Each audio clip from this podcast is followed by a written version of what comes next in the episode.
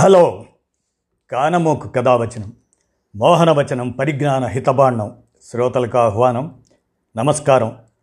చదవదగునెవరు రాసిన తదుపరి చదివిన వెంటనే మరువక పలువురికి వినిపింపబూనిన అది ఏ పరిజ్ఞాన హితబాండమవు పో మహిళ మోహనవచనమై విరాజిల్లు. పరిజ్ఞాన హితబాండం లక్ష్యం ప్రతివారీ సమాచార హక్కు ఆస్ఫూర్తితోనే ఇప్పుడు రామోజీ విజ్ఞాన కేంద్ర చారిత్రక సమాచార సౌజన్యంగా ఇప్పుడు బ్రిటిష్ ఖజానా నింపే కాసుల గంపలు అనే చారిత్రక సమాచారాన్ని మీ కానమోకు కథ వచ్చిన శ్రోతలకు మీ కానమోకు స్వరంలో వినిపిస్తాను వినండి. బ్రిటిష్ ఖజానా నింపే కాసుల గంపలు. దేవుణ్ణి నిలువుదోపిడీ చేశారు ఆంగ్లేయులకు. సంస్థానమైన దేవస్థానమైన ఒక్కటే తమ ఖజానాను నింపే కాసుల గంపలే సంస్థానాలను కైవసం చేసుకునేందుకు తలలు గిరాటేశారు. దేవస్థానాలపై పట్టు సాధించేందుకు తలలు వంచారు.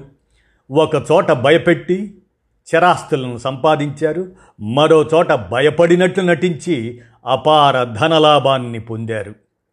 ఈస్ట్ ఇండియా కంపెనీ వారు మన దేవాలయాలను సైతం ఆదాయ వనరులుగా మార్చుకున్నారు.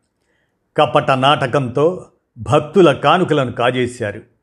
తిరుపతి కంచి శ్రీరంగం తిరువనంతపురం పూరి తదితర పట్టణాల్లోని ప్రసిద్ధ ఆలయాలకు భక్తులు వేలల్లో వెళుతుండటాన్ని గమనించారు బ్రిటిషు వారు. ఆయా చోట్ల మొక్కుల చెల్లింపులతో నిత్యం పోగుపడుతున్న బంగారం వెండి నగదును కొట్టేసేందుకు కొత్త అవతారం ఎత్తారు దేవాలయాలకు చెందిన వేల ఎకరాల భూములను రైతులకు ఏటా రెవెన్యూ ఉద్యోగులే కౌలుకు ఇచ్చేవారు. శిస్తులను పకడ్బందీగా వసూలు చేసేవారు. అదే సమయంలో ఆలయాల్లో దేవుళ్ళ పెళ్ళిళ్ళ నుంచి ఊరేగింపుల వరకు అన్నింటినీ దగ్గరుండి శాస్త్ర ప్రకారం చేయించేవారు. తమ ముందుకు వచ్చే సంస్థానాల రాజులు కిరీటాలను సామాన్యులు తలపాగాలను తీసేయాలని ఆదేశించే కలెక్టర్లు ఇతర ఉన్నతోద్యోగుల వైఖరి ఆలయాల ఉత్సవాల సమయంలో పూర్తిగా మారిపోయేది.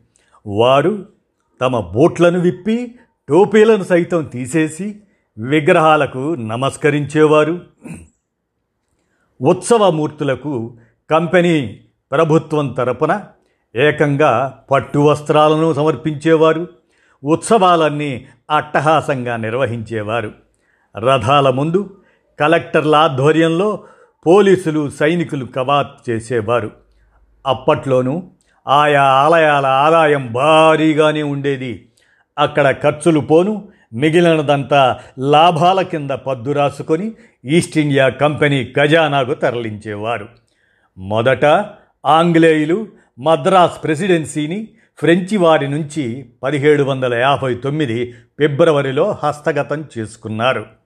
దక్షిణాదిన తమ అధికారం కుదురుకున్నాక ఆర్కాట్ నవాబుల నుంచి పద్దెనిమిది వందల ఒకటిలో తిరుమల తిరుపతిని తమ హస్తగతం చేసుకున్నారు.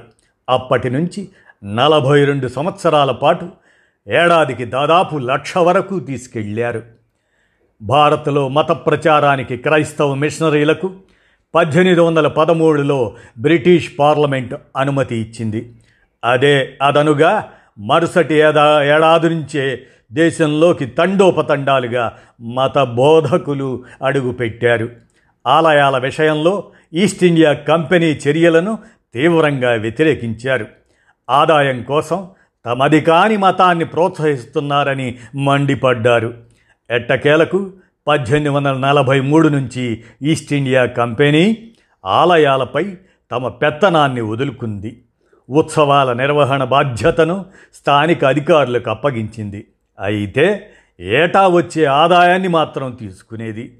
రాబడి తగ్గకుండా చూడాల్సిన బాధ్యతను రెవెన్యూ విభాగానికి అప్పగించి మరీ పర్యవేక్షణ కొనసాగించింది. ఇలా బ్రిటిష్ ఖజానాని నింపే కాసుల గంపలు అనే చారిత్రక సమాచారాన్ని రామోజీ విజ్ఞాన కేంద్ర చారిత్రక సమాచార సౌజన్యంగా మీ కానమోకు కథ వచ్చిన శ్రోతలకు మీ కానమోకు స్వరంలో వినిపించాను.